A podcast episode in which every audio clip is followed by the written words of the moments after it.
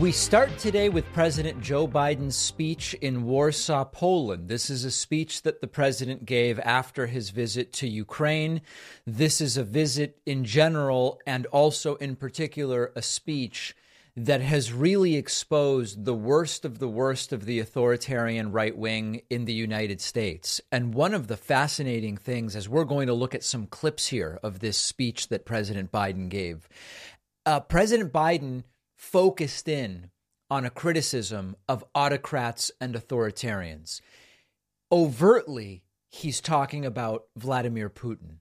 But when you listen to the criticism, this would just as accurately apply to the authoritarian, autocratic, dictatorial wannabe MAGA right of the United States. Joe Biden was super strong in this speech. Let's take a look at this first section about autocracy and the importance of opposing it anywhere that we see it. President Putin's craven lust for land and power will fail, and the Ukrainian people's love for their country will prevail. Democracies of the world will stand guard over freedom today, tomorrow, and forever.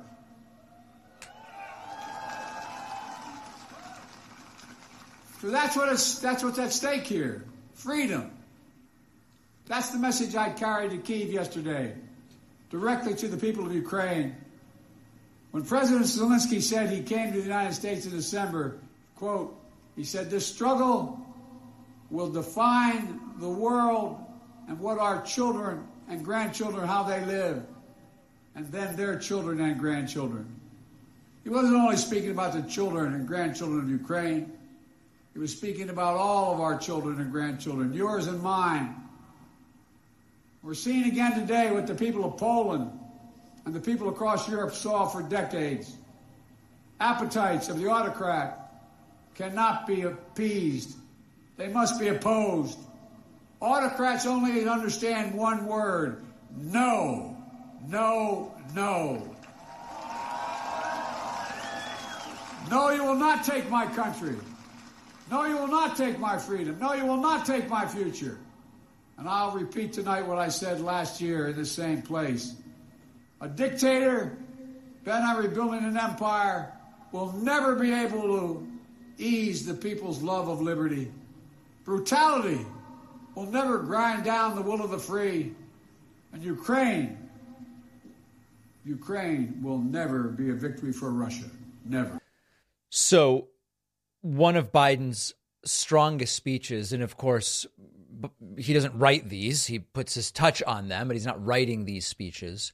But the message, as much as it here is designed for Putin, it could go for Orban, it could go for Trump, it could go for the former Brazilian president, Jair Bolsonaro.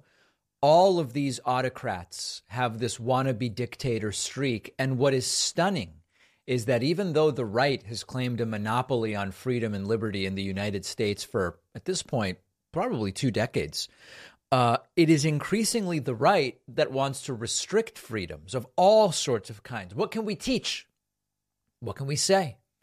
What can social media companies do? What can other private industries do? Uh, what can people do in their bedroom? What pronouns can people choose to be called by? Right? Increasingly, it's the Democratic Party, of which I am not a part, as many of you know, I have no particular concern with the Democratic Party, but this happens to be a Democratic president who is actually the one talking about freedom and liberty in a more serious way. Um, Joe Biden continued and said that, uh, well, let's just listen. He addressed the Ukrainian conflict specifically. the United States, together with our allies and partners, are going to continue to have Ukraine's back as it defends itself. Next year, I will host every member of NATO for our 2024 summit in the United States. Together, we'll celebrate the 75th anniversary of the strongest defensive alliance in the history of the world, NATO. And, and let there be no doubt the commitment of the United States to our NATO alliance and Article 5 is rock solid. So there can be reasonable and spirited debate as to how large should the American contribution to Ukraine be? How uh, long lasting should the commitment be? And is it fair or reasonable for the United States to be disproportionately supporting Ukraine in comparison to other allied countries? All of those are reasonable conversations. But what Joe Biden distilled clearly in this speech is something that it's, it's shocking people still have to be reminded of it. And I know they do because Vladimir Putin recently said in his address something along the lines of the U.S. started this war or Ukraine started this war. It wasn't Russia who started the war. Russia started the war. This is a defensive situation for Ukraine, and Joe Biden doing a good job of pointing that out. Um, and then going further in terms of what the U.S. and Western allies are seeking and what they are not seeking. So tonight, I speak once more to the people of Russia. The United States and the nations of Europe do not seek to control or destroy Russia. The West was not plotting to attack Russia, as Putin said today. Right. And millions of Russian citizens who only want to live in peace with their neighbors are not the enemy. This war is never a necessity, it's a tragedy. President Putin chose this war. Every day the war continues is his choice. He could end the war with a word. It's simple. If Russia stopped invading Ukraine, it would end the war. If Ukraine stopped defending itself against Russia, it would be the end of Ukraine. That's why together we're making sure Ukraine can defend itself. Yeah. And again, it is stunning that this has to be repeated you can still make the case that despite it being a defensive situation for Ukraine, the U.S.'s involvement should have limits. That's a perfectly reasonable conversation to have. I don't know of anyone on the left who is saying that these are unlimited blank checks for the end of time. That is not what I'm hearing anybody saying. If somebody is saying that, please let me know. But the context and the circumstances in which this is happening must be restated regularly because there is a propaganda effort from Putin and from others to pretend that the circumstances are different. Let's next talk about how this entire Ukraine visit has broken the brains of many right wingers. Yesterday, we talked a little bit about how Joe Biden's visit to Ukraine on President's Day, can you imagine, has been used to say, well, he really should have been at the border or he really should really should have been in East Palestine. I was told very politely by people I was mispronouncing it yesterday. This is the problem when I only read news as opposed to watch it. I don't know that it's pronounced Palestine instead of Palestine. Okay. The argument that some of these right wingers uh, were making was, oh, it was the wrong day to go to Ukraine instead of the border or to Ohio. Uh, the brains of a lot of these folks continue to break endlessly. Uh, Don Jr. made the argument that it was particularly bad that Biden went to Ukraine on President's Day because Russia is to blame for the train derailments. I mean, it's it's all making very little sense. Right, we have derailment after train derailment with environmental disasters. No one asking if it's maybe the Russians retaliating after the article came out about us possibly attacking the Nord Stream 2 pipeline. Okay. That article has been widely debunked and it's based on almost nothing. The the article has been ridiculed widely and has been widely debunked. We actually know with almost total certainty what happened with the train derailment. There are hot box detectors which are recommended to be placed every 20 or 25 miles to determine is something getting too hot on the train, a bearing or other things. There is video footage that suggests that 20 miles out of East Palestine, there was already a fire on the train. There was no such detector there to notify the train crew. As a result, because it is not a requirement to have those hot box detectors, we ended up with what we ended up with. And Don Jr. is talking about Russia. You know, the, the Trumps love to say, why does everybody talk about Russia?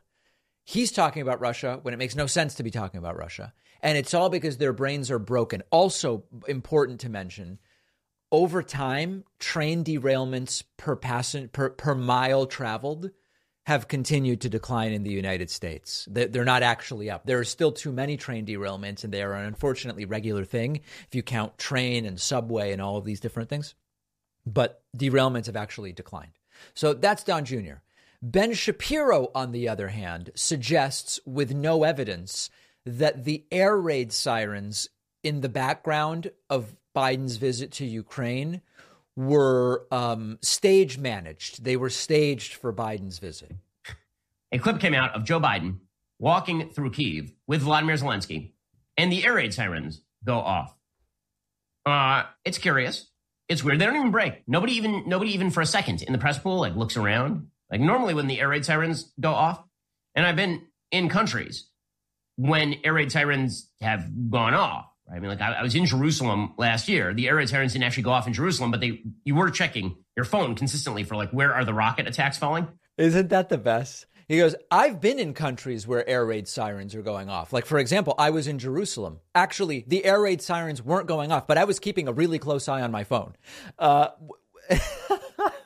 that's, it's ridiculous.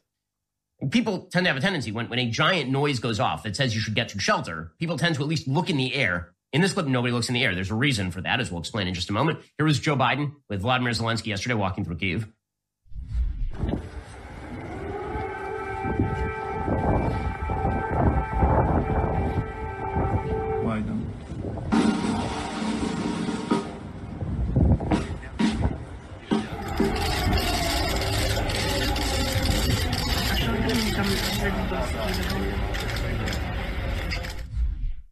Okay, well, there's only a couple of problems with that clip. One, again, nobody looks in the air while the air raid sirens are going off.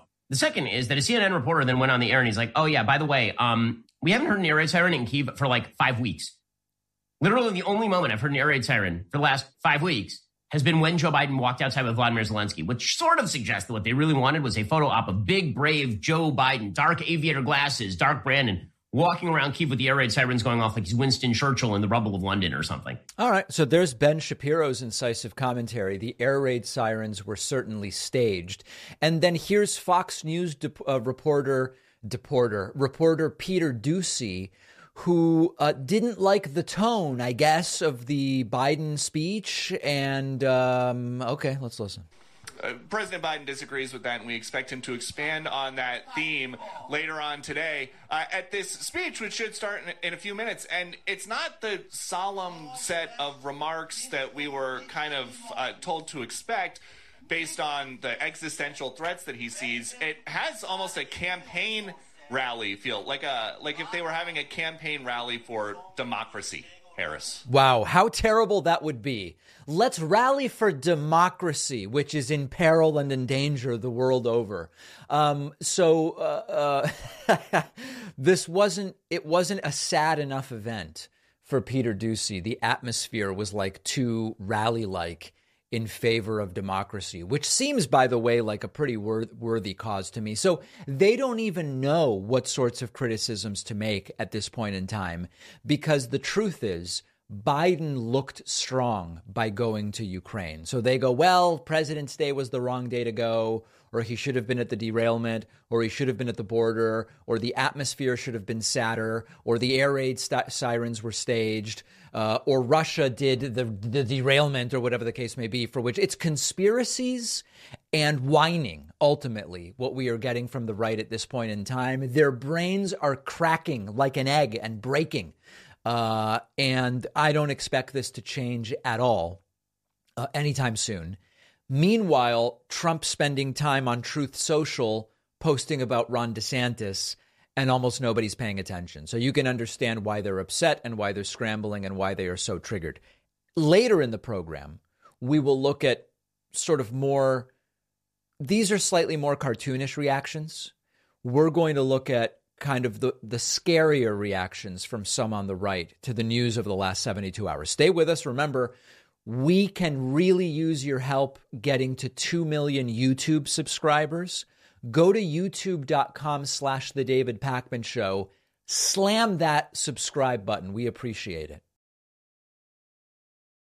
One of our sponsors today is Füm. Füm is on a mission to accelerate humanity's breakup from the bad habits that consume far too many of us, including ones that harm our health. Füm is a natural diffusive device that uses plants and behavioral science to trade out your negative habit for a positive one. Füm is not a vape. It's a non electronic device designed to transform your negative habits. Instead of pods filled with potentially harmful chemicals like a vape, Füm uses cores infused with plants like peppermint and cinnamon for delicious natural flavors. Füm's new version 2 model is snappy and tactile with an adjustable airflow dial and a magnetic end cap that's fun to fidget with. It's Füm's goal to make switching easy or even enjoyable. They have thousands of five star reviews from people just like you who have successfully switched when other solutions didn't work. Head to tryfum.com and use the code PAKMAN to get 10% off today when you get the Journey Pack, which comes with three unique flavors and the new version 2 Füm. That's T R Y F U M dot com. Code PAKMAN saves you 10% on the Journey Pack. The info is in the podcast notes. One of our sponsors today is BetterHelp. Uh, viewers of the show, listeners know I'm a big advocate of therapy. Uh, I think it's important to make it more accessible, remove any stigma that might be associated. We all carry around different stressors, big and small.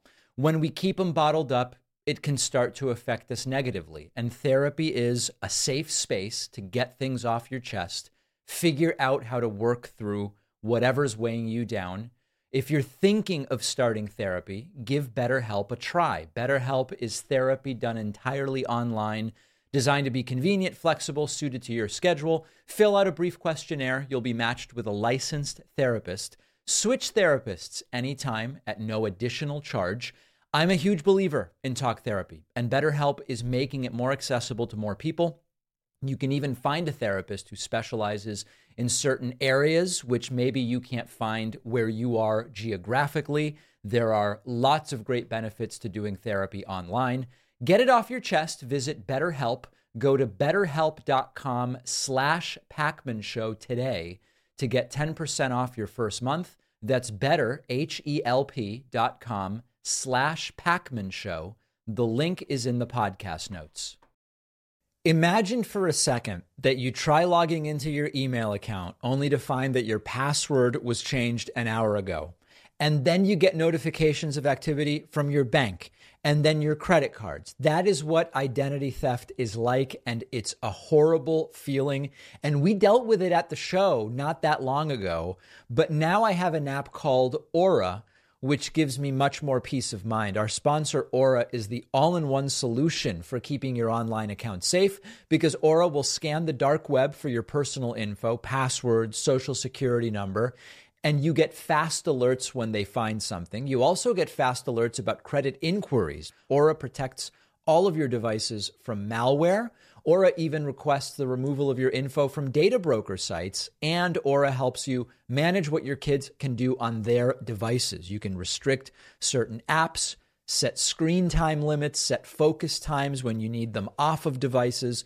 Go to aura.com slash Pakman to try it free for seven days. Your login credentials might already be floating around out there, and Aura will tell you instantly for free that's A-U-R-A dot com slash Pakman to try Aura for free. The link is in the podcast notes. Radical Republican Congresswoman Marjorie Taylor Greene is really living up to her nickname, Marjorie Traitor Greene, lately. What started with the suggestion via Twitter that the country needs a national divorce in which we split into two countries, a country of red states and a country of blue states has not been unilaterally denounced by the wider Republican Party and actually seems to be getting some support from Fox News propagandist Sean Hannity. We knew and we saw that Traitor Greene was trying to push her way into being taken more seriously by the Republican Party once Republicans took control of the House of Representatives. And it seems as though to some degree it is working. So let's look at the tweets that started it all. Marjorie Taylor Greene tweeting, quote, why the left and right should consider a national divorce, not a civil war, but a legal agreement to separate our ideological and political disagreements by states while maintaining our legal union. Definition of irreconcilable differences, inability to agree on most things or on important things. Tragically, I think we, the left and right, have reached irreconcilable differences. I'll speak for the right and say we are absolutely disgusted and fed up with the left cramming and forcing their ways on us and our children with no respect for our religion, faith, traditional values, and economic and government policy beliefs. So she goes on to explain more and to make this case on Twitter that we need a national divorce. She then appeared yesterday on the Sean Hannity program. Sean Hannity is a Fox News uh, propagandist. And she said, I don't want to see civil war, but that's the direction that things are going. And here's my question. You know, how did you get to this this point I mean, I, I look at topics. For example, how do you reconcile defund the police and no bail laws with law and order? How do you reconcile secure borders and wide open borders? How do you. Well, the way you reconcile it is nobody serious on the left is saying that the police should be defunded. And I've not seen anyone argue for open borders. You reconcile it by realizing that you're lying reconcile energy independence with energy dependence and new Green Dealism? How do you reconcile peace through strength uh, with with people that want to gut our defense? You know, there, I, I don't see middle ground on a lot of these issues. So, what is the other answer if it's not a divorce? So, look at that. Hannity saying the divorce is the natural way to go. Well, exactly, Sean. That's the problem and where we are today.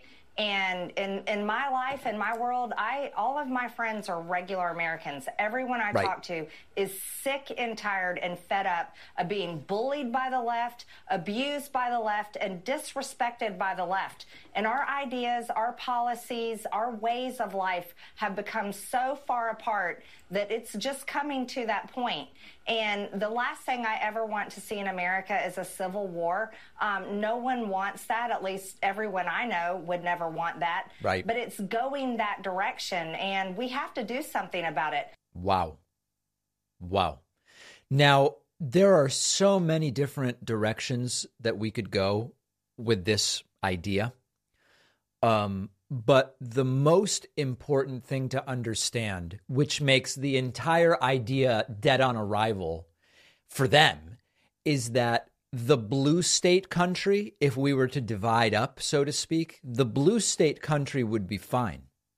The red state country would not be viable because these folks, they don't like to admit it, but look at the data blue states regularly outperform red states in terms of GDP per capita. Now, a lot of people say, well, the blue states have higher GDP because they have more population. Well, but look at it per capita, okay? The blue states would end up being quite a wealthy country. The red states as a country, not so much. Blue states have more diverse economies. Blue states aren't as reliant on any one industry or sector. Red states, on average, are extraordinarily reliant on one industry. Texas, overwhelmingly, is an oil state. Kansas, overwhelmingly, an agriculture state. This makes their the red state economies significantly less dynamic and dramatically more vulnerable to one industry fluctuating. Blue states tend to have more educated workforces, which leads to higher paying jobs, more innovation, and larger tax revenues with which to do things.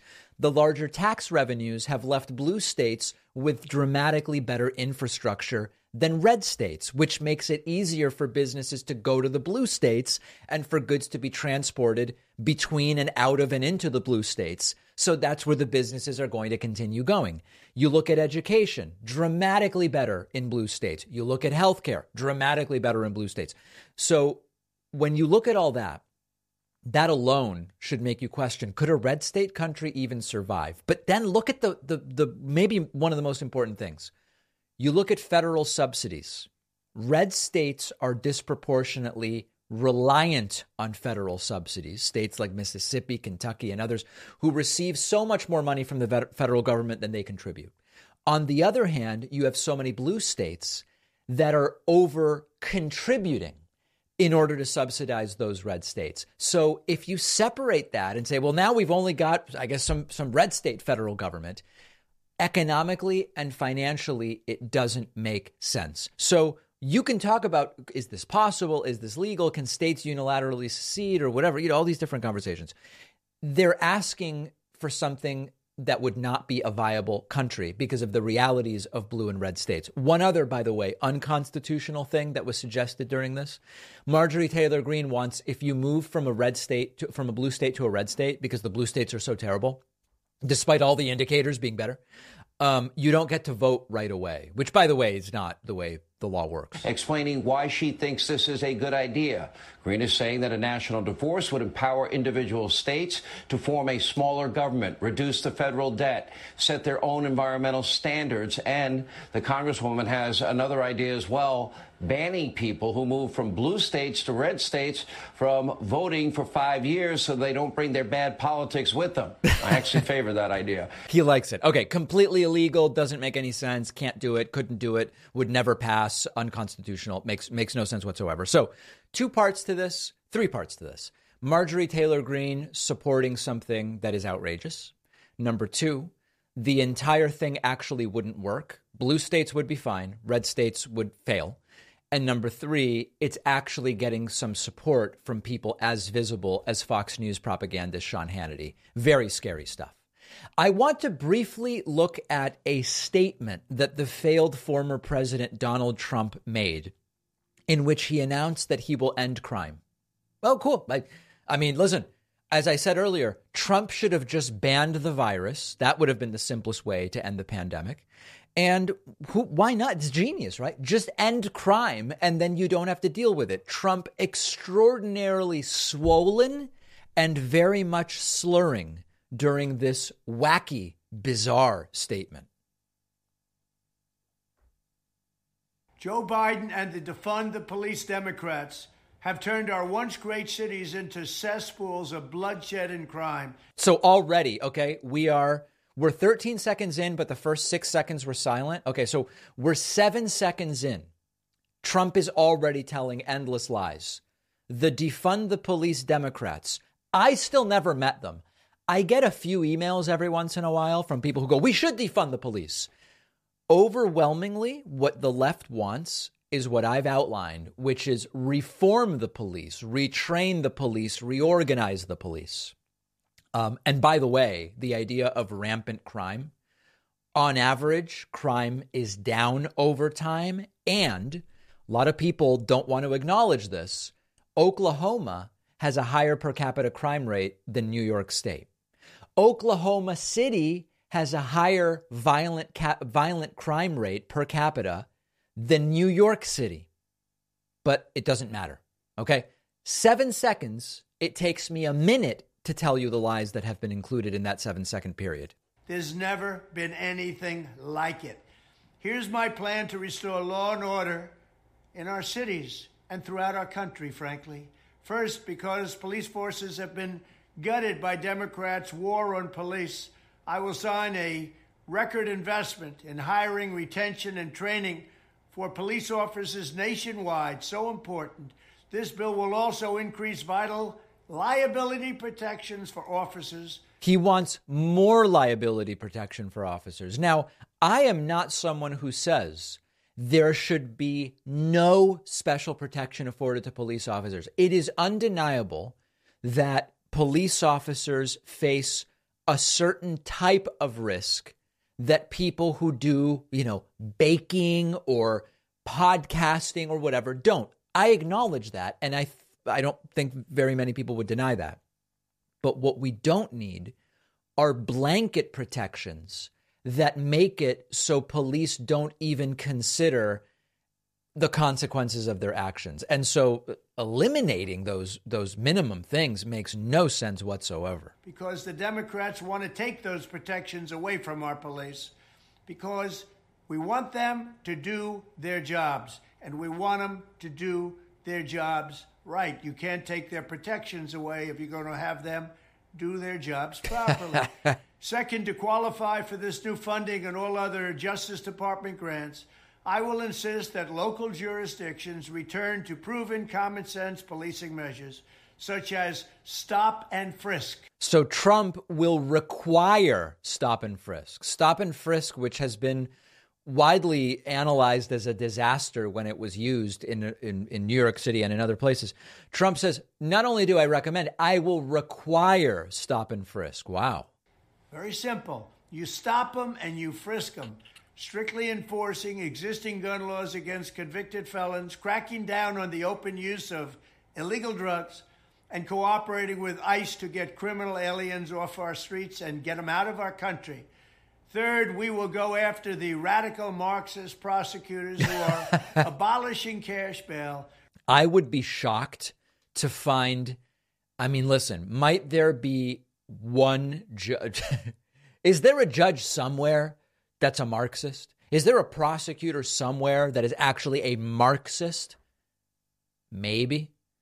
But the idea that there are Marxist judges and prosecutors as a matter of common occurrence is a joke. There are like no Marxists in the United States. Very few. I mean, I, they exist. Very, very few. Refusing to charge crimes and surrendering our cities to violent criminals. They have surrendered like never before. Like dogs. I will direct the DOJ to open civil rights investigations into radical left prosecutors' offices, such as those in Chicago, LA, and San Francisco, to determine whether they have illegally engaged in race based enforcement of the law.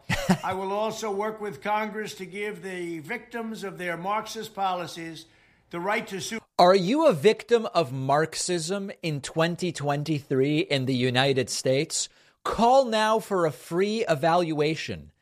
How stupid does this sound? Victims of Marxism. Local officials for harm and suffering, and it has been great that they have caused.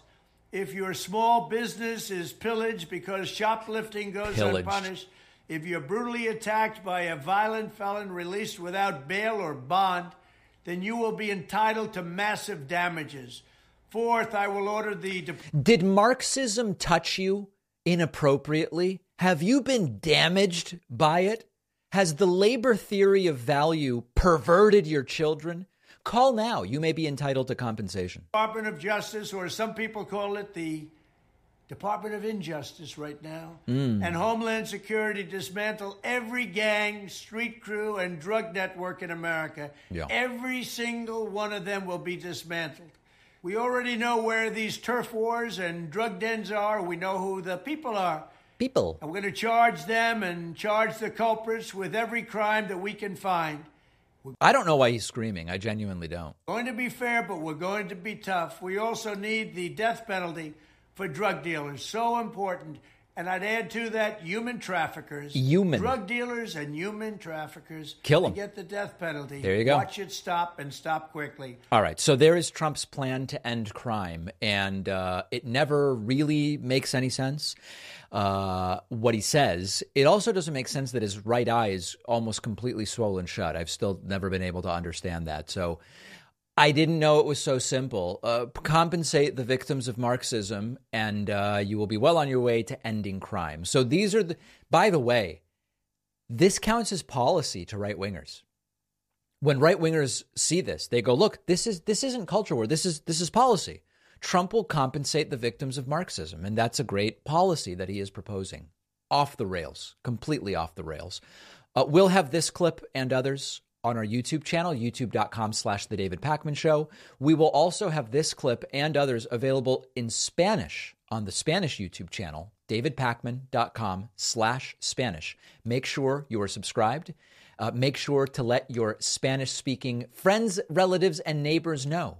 If they want to get progressive political commentary, but they prefer it in Spanish, the place to go is davidpakman.com slash Spanish. We'll take a quick break and the program continues right after this.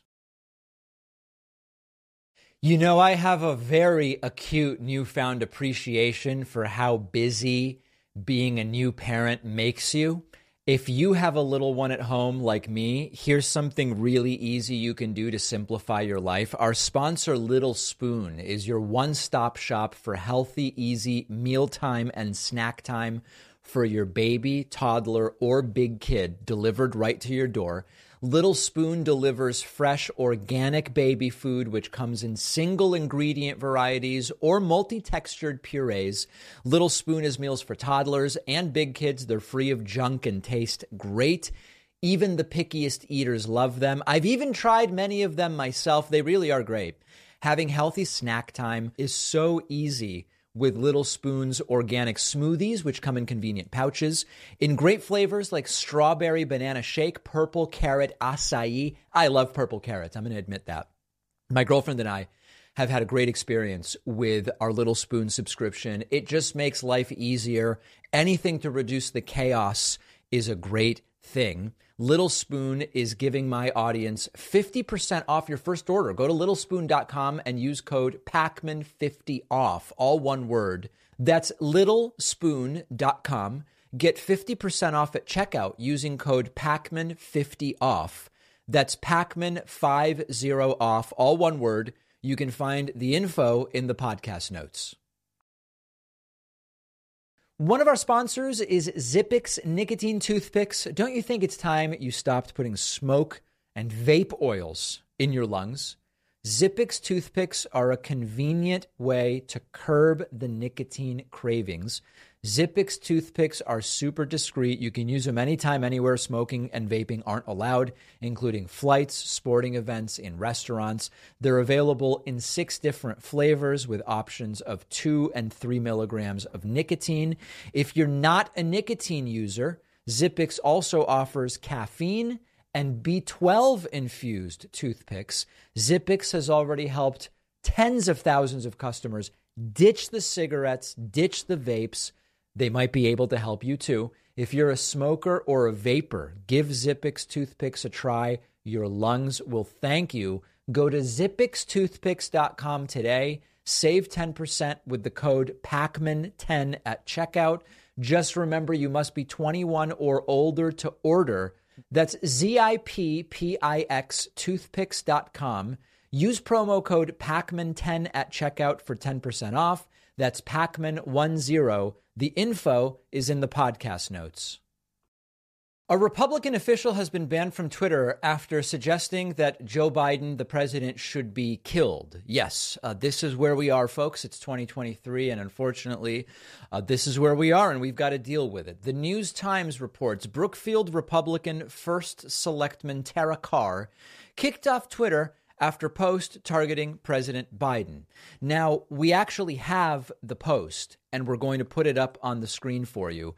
There was a uh, video here um, of p- tweeted by the RNC research account, which was a video of Kamala Harris saying, We have a lot to be thankful for in Joe Biden. And Tara Carr, the elected official, responded to it by saying, he, meaning Joe Biden, he's aiding and abetting the enemy. Ready, aim, fire, one shot, one kill. That simple. There is not a lot of nuance there. There is not a lot of nuance there. That is a call to shoot dead the president of the United States from a Republican official. As I mentioned, she's been kicked off Twitter. Oh, Twitter has a liberal bias. Be- oh, something just fell off my microphone. That was weird. Twitter has a liberal bias. Twitter has because they they said, "Oh, now all of a sudden you get kicked off for calling for the assassination of the president. What won't they allow next?" Um, these folks are genuinely dangerous, not because Tara Carr herself is likely to go and kill Joe Biden, but because an environment in which it is even remotely acceptable to say these things, if particularly forget as an average person, but as an as a Republican official to say something like this, anything short of complete denouncement, disavowal, and if it's on a social media platform, banning the person, um, could be seen as some kind of an endorsement or approval of it. A Republican town committee chair, George Blass, defended the post, saying that Carr was saying, shoot the balloon, shoot the balloon, not Joe Biden. and that it was taken out of context. Um, it genuinely doesn't appear at all that that is what um, uh, she is arguing for. So there it is, another insane action by these dangerous right wingers. All right, this is just funny. Okay, we're going to have fun now. This is what fun looks like when the country has been partially taken over by lunatics. Uh, Marjorie Taylor Greene had another funny gaffe where she has come out against hiring based on ethnicity. Now, you might be saying, well, David, what do you mean? What's ethnicity? She clearly means ethnicity, but as usual, has no idea what she's talking about. But she's against it, that's for sure. You know, private businesses want to hire based on characteristics and someone's ability to do the job. Well, no, the Democrats and the left want want businesses to have to hire based on skin color, um, ethnicity, or even what gender they identify. I would go further it's not just that the woke left wants ethnicity based hiring. The left wants ethnicity based hiring. And that's the first question I ask on my job applications when we look to hire people. What is your ethnicity?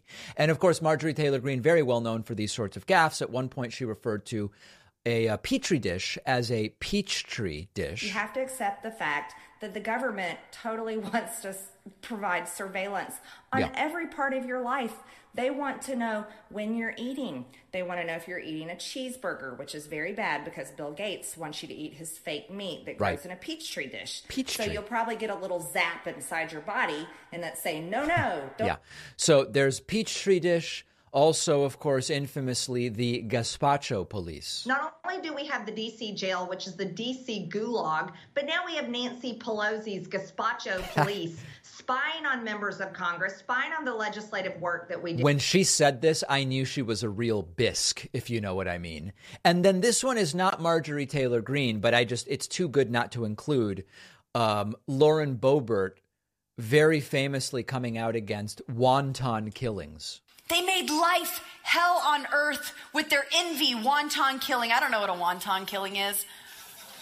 I'm gonna have to look that one up. Yeah, it's like attempted murder by broad noodle, is what I've read. It, uh, it it actually works out to. So anyway, these people are clueless. They're clueless about really important things, but they also just regularly make up words, and they're so confident. That's maybe the the saddest part of the entire thing, ladies and gentlemen.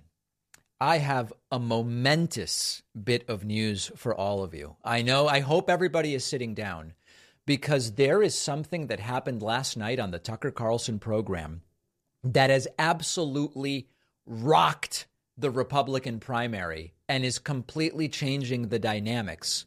Vivek Ramaswamy has announced that he is entering the Republican primary. I know. I know. I'm giving everybody time to react to this. Uh, no one cares, and it's really, really fun. Even Tucker Carlson kind of seems not to care. It's it's kind of sad to be honest. Vivek Ramaswamy is a.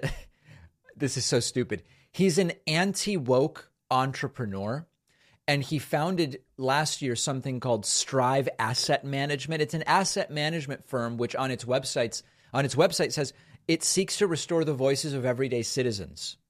Oh, okay. That, that sounds pretty pretty cool. So anyway, here he is, and it's just like a deflated balloon.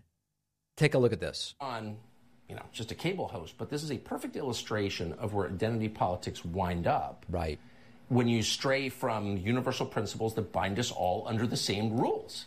Exactly. I mean, we are in the middle of this national identity crisis, Tucker, where we have celebrated our diversity and our differences for so long yeah. that we forgot all of the ways we're really just the same as Americans, bound by a common set of ideals that set this nation into motion 250 years ago. Whoa. And that's why I'm proud to say tonight that I am running for United States president wow. to revive those ideals in this country, those basic rules of the road meritocracy, the idea that you get ahead in this country not on the color of your skin, but on the content of your character. Right. The idea that you are allowed to speak freely, yes, to be wrong sometimes, as long as your neighbor gets the same courtesy in return.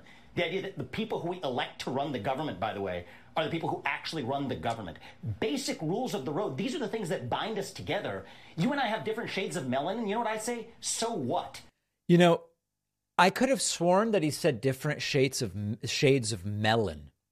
Like, you know, uh, Tucker's more of a honeydew guy, whereas Vivek is really preferential to cantaloupe. But I, I think what he's saying is different shades of melanin, right? Like different skin color. That's not beautiful. That is not our strength. Our diversity is meaningless if there's nothing greater that binds us together across that diversity. Yeah. And the reason that I'm running for president is to revive those ideals. And I believe deep in my bones they still exist, that most Americans still believe in them, but we need to rediscover that. And the only way we can do it is by start to talking openly, start talking openly again. So I'm not going to ask you. Yeah.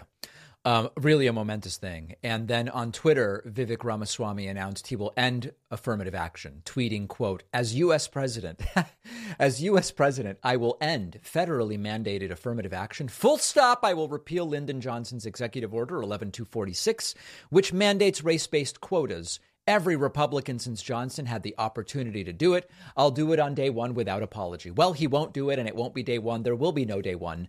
Um, and there is just something funny about, you know, in particular, like when somebody like this announces, do you think they know that this is a joke? Or do they actually sit somewhere and go, you never know. I might be able to pull this thing out. I'm just not sure. But a very, very big get, as you can see, for Tucker Carlson getting this announcement on his program.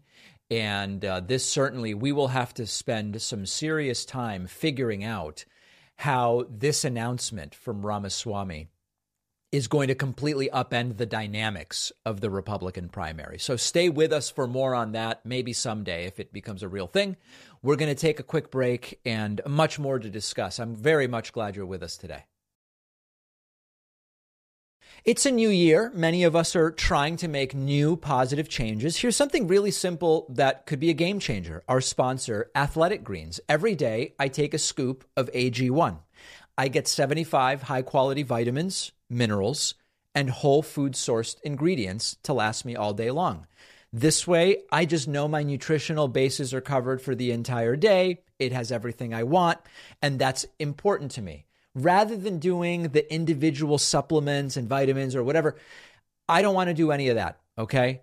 AG1 is the simplest way to just get everything I want for my nutritional foundation each day. AG1 is also a great bang for your buck. You're going to end up spending way more on all those bottles of vitamins and supplements and minerals. So save some money, make your life easier. Just a scoop of AG1. I love the travel packs, which let me take AG1 wherever I go. I have the big pack of AG1 at home. And when you go to athleticgreens.com slash Pakman, You'll get five free travel packs plus a free year supply of vitamin D, which I use during the winter. That's athleticgreens.com slash Pakman. The link is in the podcast notes. Well, Donald Trump's brain appears to have been broken by Ron DeSantis. Trump is now posting daily to Truth Central about it. Truth Central. Yeah. Truth Truth Social. Now I'm calling it the wrong thing. Uh, Truth Truth Social. Yes, not Truth Central. Um, you know, a few days ago, Donald Trump said he never thinks about Ron DeSantis. And that made me think that all Trump is thinking about is Ron DeSantis. And Trump is now just posting daily about DeSantis. Trump is obsessed with a guy who hasn't actually announced that he's running against Trump yet. Let's take a look at a couple of these posts every day. It is something. Here is one from a couple of days ago. Donald Trump posting, quote, so interesting to watch Fox News cover the small and unenthusiastic 139 person crowd in Staten Island for DeSantis, but stay as far away as possible from coverage of the thousands of people, many unable to get in, at the Club 47 event in West Palm Beach, Florida. I call Fox News the Rhino Network, and their down big ratings accurately reflect the name. If fake news CNN was smart, which they're not, they'd go conservative and all Trump all the time, like in 2016, and become a capital R ratings, capital J juggernaut. There are like 10 fascinating things about this post, and you have to understand the context and kind of be aware of the backstory on a lot of these things. First and, and, and foremost, Trump's continued obsession with crowds. DeSantis had 139 people, I had thousands. Fox News is talking about that crowd. They're not talking about my crowd. That's bad. Secondly, anything short of complete brown nosing and sucking up up to Trump immediately gets you branded a rhino. If you're a Republican who is anything other than completely and unflinchingly and blindly lo- loyal to Trump, you're a rhino. If you are a network and you cover what a different Republican did instead of what Trump did, you are a rhino.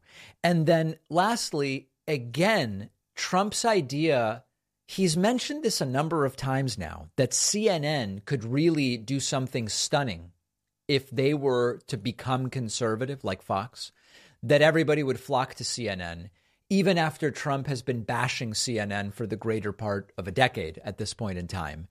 Um, and he's probably right. I mean, the truth is, if CNN became conservative and Trump said CNN is the place to go, I'm sure that his followers who have spent years talking about how CNN is some kind of Marxist satanic influence on American society, I'm sure they would just go over there. Again, remember, Trump told us he's not thinking about Ron DeSantis, but he's posting about Ron DeSantis every single day. Truth, essential. His next post, quote, Florida was doing great long before Ron DeSantis got there. Uh, people are fleeing. From, by the way, DeSanctus is really funny. I, I know that it went to first it was DeSanctimonious, but I don't know if DeSanctus is a uh, is a typo of Trump's nickname for DeSantis, or it's the next evolution. But there is something funny about that. Okay, people are fleeing from New York to Florida and other places because of high taxes and out of control crime, not because of Governor, thank you, President Trump, DeSanctimonious. Rick Scott did great and even Charlie Crist had very good numbers. Sunshine and Ocean, very alluring. So I think the point Trump is trying to make here is Florida is great, but it has nothing to do with DeSanctus. It's great because of the sunshine and the ocean and the um, you know, low, no state income tax and all this stuff. I, speaking of the taxes, and this is a tangent, but I believe it's an appropriate one if you will allow it. Um, when I talked last week about, oh, am I moving to Florida? And I said, well, I'm not moving to Florida, but it is seeming pretty appealing to spend like January and February in Florida and avoid some of the Northeast, you know, gray, dark winters or whatever. Some people wrote in saying, David, I know you're really talking about that because you want to pay no state income tax. Now, the truth is, if you live for two months in Florida, Uh, you know, these northern states, New York, Connecticut, Massachusetts, they don't let you stop paying income tax. I believe that you have to spend like more, at least more than half the year in order to be able to say, I live in Florida. But then other people wrote to me and said, David, if you're actually thinking about the Florida thing because you want to avoid state income tax, they get you in other ways because property taxes are very high and other taxes are and all these different that I don't even know if that's true. It's totally plausible to me that maybe it's not actually cheaper tax wise to live in Florida because you save on state income, but you pay. I, I don't even know. I, I've not looked into it, but it wouldn't shock me if that were true. As far as DeSantis, um, Ron DeSantis isn't even running, and Trump is posting daily about him. Just imagine what the next year is going to be like if DeSantis does run. And it appears as though he is gearing up for that. I want to talk a little bit about book banning. One of the comments that I'm seeing pretty regularly on the shorts, YouTube shorts that I post about Republican book banning efforts is people commenting and saying banning these books is good because they're only banning pornographic books and books that aren't age appropriate. Let me show you some of the comments that I've been receiving. Uh, the, I won't even name the people. These are just YouTube people uh, with long strings as their usernames. But here are some of the comments. How is banning a porno book on a middle school library fascism? Isn't it at worst censorship based on age, and at best parenting and protecting children from losing their innocence sooner than necessary? It's not fascism if it's inappropriate content for kids. Schlock of God says, no, banning books that are not appropriate for kids is morally correct. JP Music says there's a huge difference between limiting what books schools can have available for kids and removing books from public libraries or not allowing the sale of certain books. JD says, Have you looked at the content of the books? Many are pornographic in nature. Dr. Ock says, It depends on what books are being banned. Um, Planet Positivity says false when it applies to children. Extremists on the far left and right want their propaganda taught to kids, and both are age inappropriate. Jan says it's critical that parents be able to make these decisions. I don't want the government deciding what my kid can and can't read, but Billy Beans said restrictions imposed by parents are equally bad as restrictions imposed by governments, if not worse. Jay says banning books is not the same as removing non age appropriate books from elementary school libraries. So I decided to look at some of the books that are being banned, and you can easily find these, these lists. Pen.org has a list. And here are some of the books that are regularly banned. One is called Gender Queer, a Memoir, and it's about a person who uses pronouns like air and explains why to their family. This one's been banned more than 40 times. All Boys Aren't Blue by George Johnson, which is a series of essays from um, an LGBT activist that explores his childhood and adolescence. Out of Darkness by Ashley Hope Perez. A dangerous, forbidden romance rocks a Texas oil town in 1937 when segregation was a matter of life and death. The Bluest Eye by Toni Morrison, because it obsesses, it examines our obsession with beauty and conformity.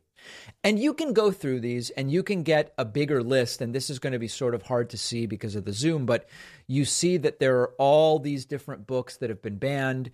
Um, some have been banned by uh, administrators, some have been challenged by parents. You see all these different examples. And I have to tell you, I spent time randomly picking these books and I went to Amazon and I did the look inside and I read, you know, a number of pages that are available. The vast majority of these books are neither pornographic nor extreme. However, Many of them do have storylines that it seems many right wingers don't like. Sometimes there are gay characters.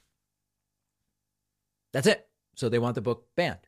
Sometimes there are descriptions of sexual encounters. And we could have a conversation. Is that appropriate for seven year olds? Well, maybe not. But is it appropriate for high school juniors? Yeah, it's fine. In some of them, there are descriptions of non binary people or whatever the case may be. The overwhelming majority of these books are not pornographic. And it is very clear that a lot of the people saying it's good to ban these books have absolutely no idea what is in the books. I also want to say another thing. A lot of these books don't seem that great to me. And what I mean by this, I, I'm not saying a lot of this stuff is just personal preference at the end of the day, right? Like, what kind of stuff do you enjoy reading? A lot of these books, as I look at them, aren't particularly titillating, uh, but they also don't seem particularly interesting to me. And it seems to me that making a big deal for any reason out of these books just doesn't really make sense. If this is a book that uh, a teacher wants to have in a curriculum, it, it, just seems very strange to get all, all shaken up about it. And what I was reminded of, of course, is that the right wingers that want a lot of these books banned are really the snowflakes. They love to say, oh, the left is so sensitive. The left can't handle anything and all these different things. I mean, listen, uh, gay relationships exist, slavery existed, brutality existed uh, non binary people exist. And just saying that the inclusion of that those as topics is quote inappropriate for quote kids, particularly when a lot of them don't distinguish between a first grader and a high school junior or senior. They seem to be exposing themselves as the snowflakes that can't handle any, anything. And you know, I don't want to like go too far down this path, but if you look at historical efforts to ban, you know, so-called degenerate art as Nazis wanted to do. If you look at all other efforts that we've seen over time from authoritarian leaning movements and leaders uh, to control media and books and publications, it's really ugly stuff. And uh, quite frankly, it mostly seems to backfire. So take a look at the books that they actually want to ban. Go on Amazon, click on Look Inside, look, read a little bit, and you will very quickly see that this is not actually about banning porn. We have a voicemail number. That number is 2192 David P. And this caller has a question about the impact that the train derailment may have on the 2024 election. Hey, David. So, uh, the situation in East Palestine, yeah. Ohio, what do you think the political ramifications will be for 2024? Does this make it harder for Democrats to win Ohio because we are in power right now and whatever happens will get blamed on, on Democrats or the lack of things that are going on now? Do you think that it'll have political ramifications for 2024? Thanks. Bye. You know, I really don't. I really don't. Now, there's the truth and there's what you can spin. The truth is that I don't know why Democrats would be blamed for the train derailment, given that what happened is that, as far as we know right now, the rail company did not install hot box detectors as close together as they are recommended. And as a result, they missed that the train fire appeared to have started 20 miles out of East Palestine. That has nothing directly to do with Democrats specifically. It generally has to do with underregulation. The governor of Ohio is a Republican. Ohio is basically run by Republicans, but it also isn't clear that it's necessarily an Ohio thing. But the, the truth of the matter is, it would be really weird to blame certainly Biden if he's the Democratic candidate in 2024 for the train derailment. Train derailments are sadly quite common. Fortunately, they've also declined in frequency over time. Now, Ohio hasn't gone for Democrats since uh, 2012 and 2008. In 2016, Trump won Ohio and won the presidency. In 2020, Trump won Ohio but lost the presidency. I don't believe that the Ohio 2024 results are going to hinge on the train derailment, in particular, not only because it doesn't make sense that they would, but in particular because voters have a relatively short memory. And uh, I just don't think it's going to be something Ohio voters are going to decide on. Uh, but if you disagree with me, let me know in the comments. We have a fantastic bonus show for you today. We're going to talk about Putin bailing on the New START treaty. We are going to talk about critics rejecting changes to Roald Dahl's books as censorship, and I will tell you my position on that. And we will talk a little bit about Project Veritas founder James O'Keefe out at his organization, partially because of multiple harassment claims as I understand it. All of those stories and more will be on today's bonus show. Oh, the bonus show where you want to make money. Sure. Everybody else that makes money to fund themselves is bad. Yeah. Help us make a little money on the bonus show. We call it Funding Independent Media. You can sign up at joinpakman.com. This gets you instant access to the bonus show. It funds all of the work we do, and you get the daily show without commercials hours before everybody else. You can sign up at joinpakman.com. You can use the discount code 24 starts now. And boy, has it ever. I look forward to seeing you on today's bonus show.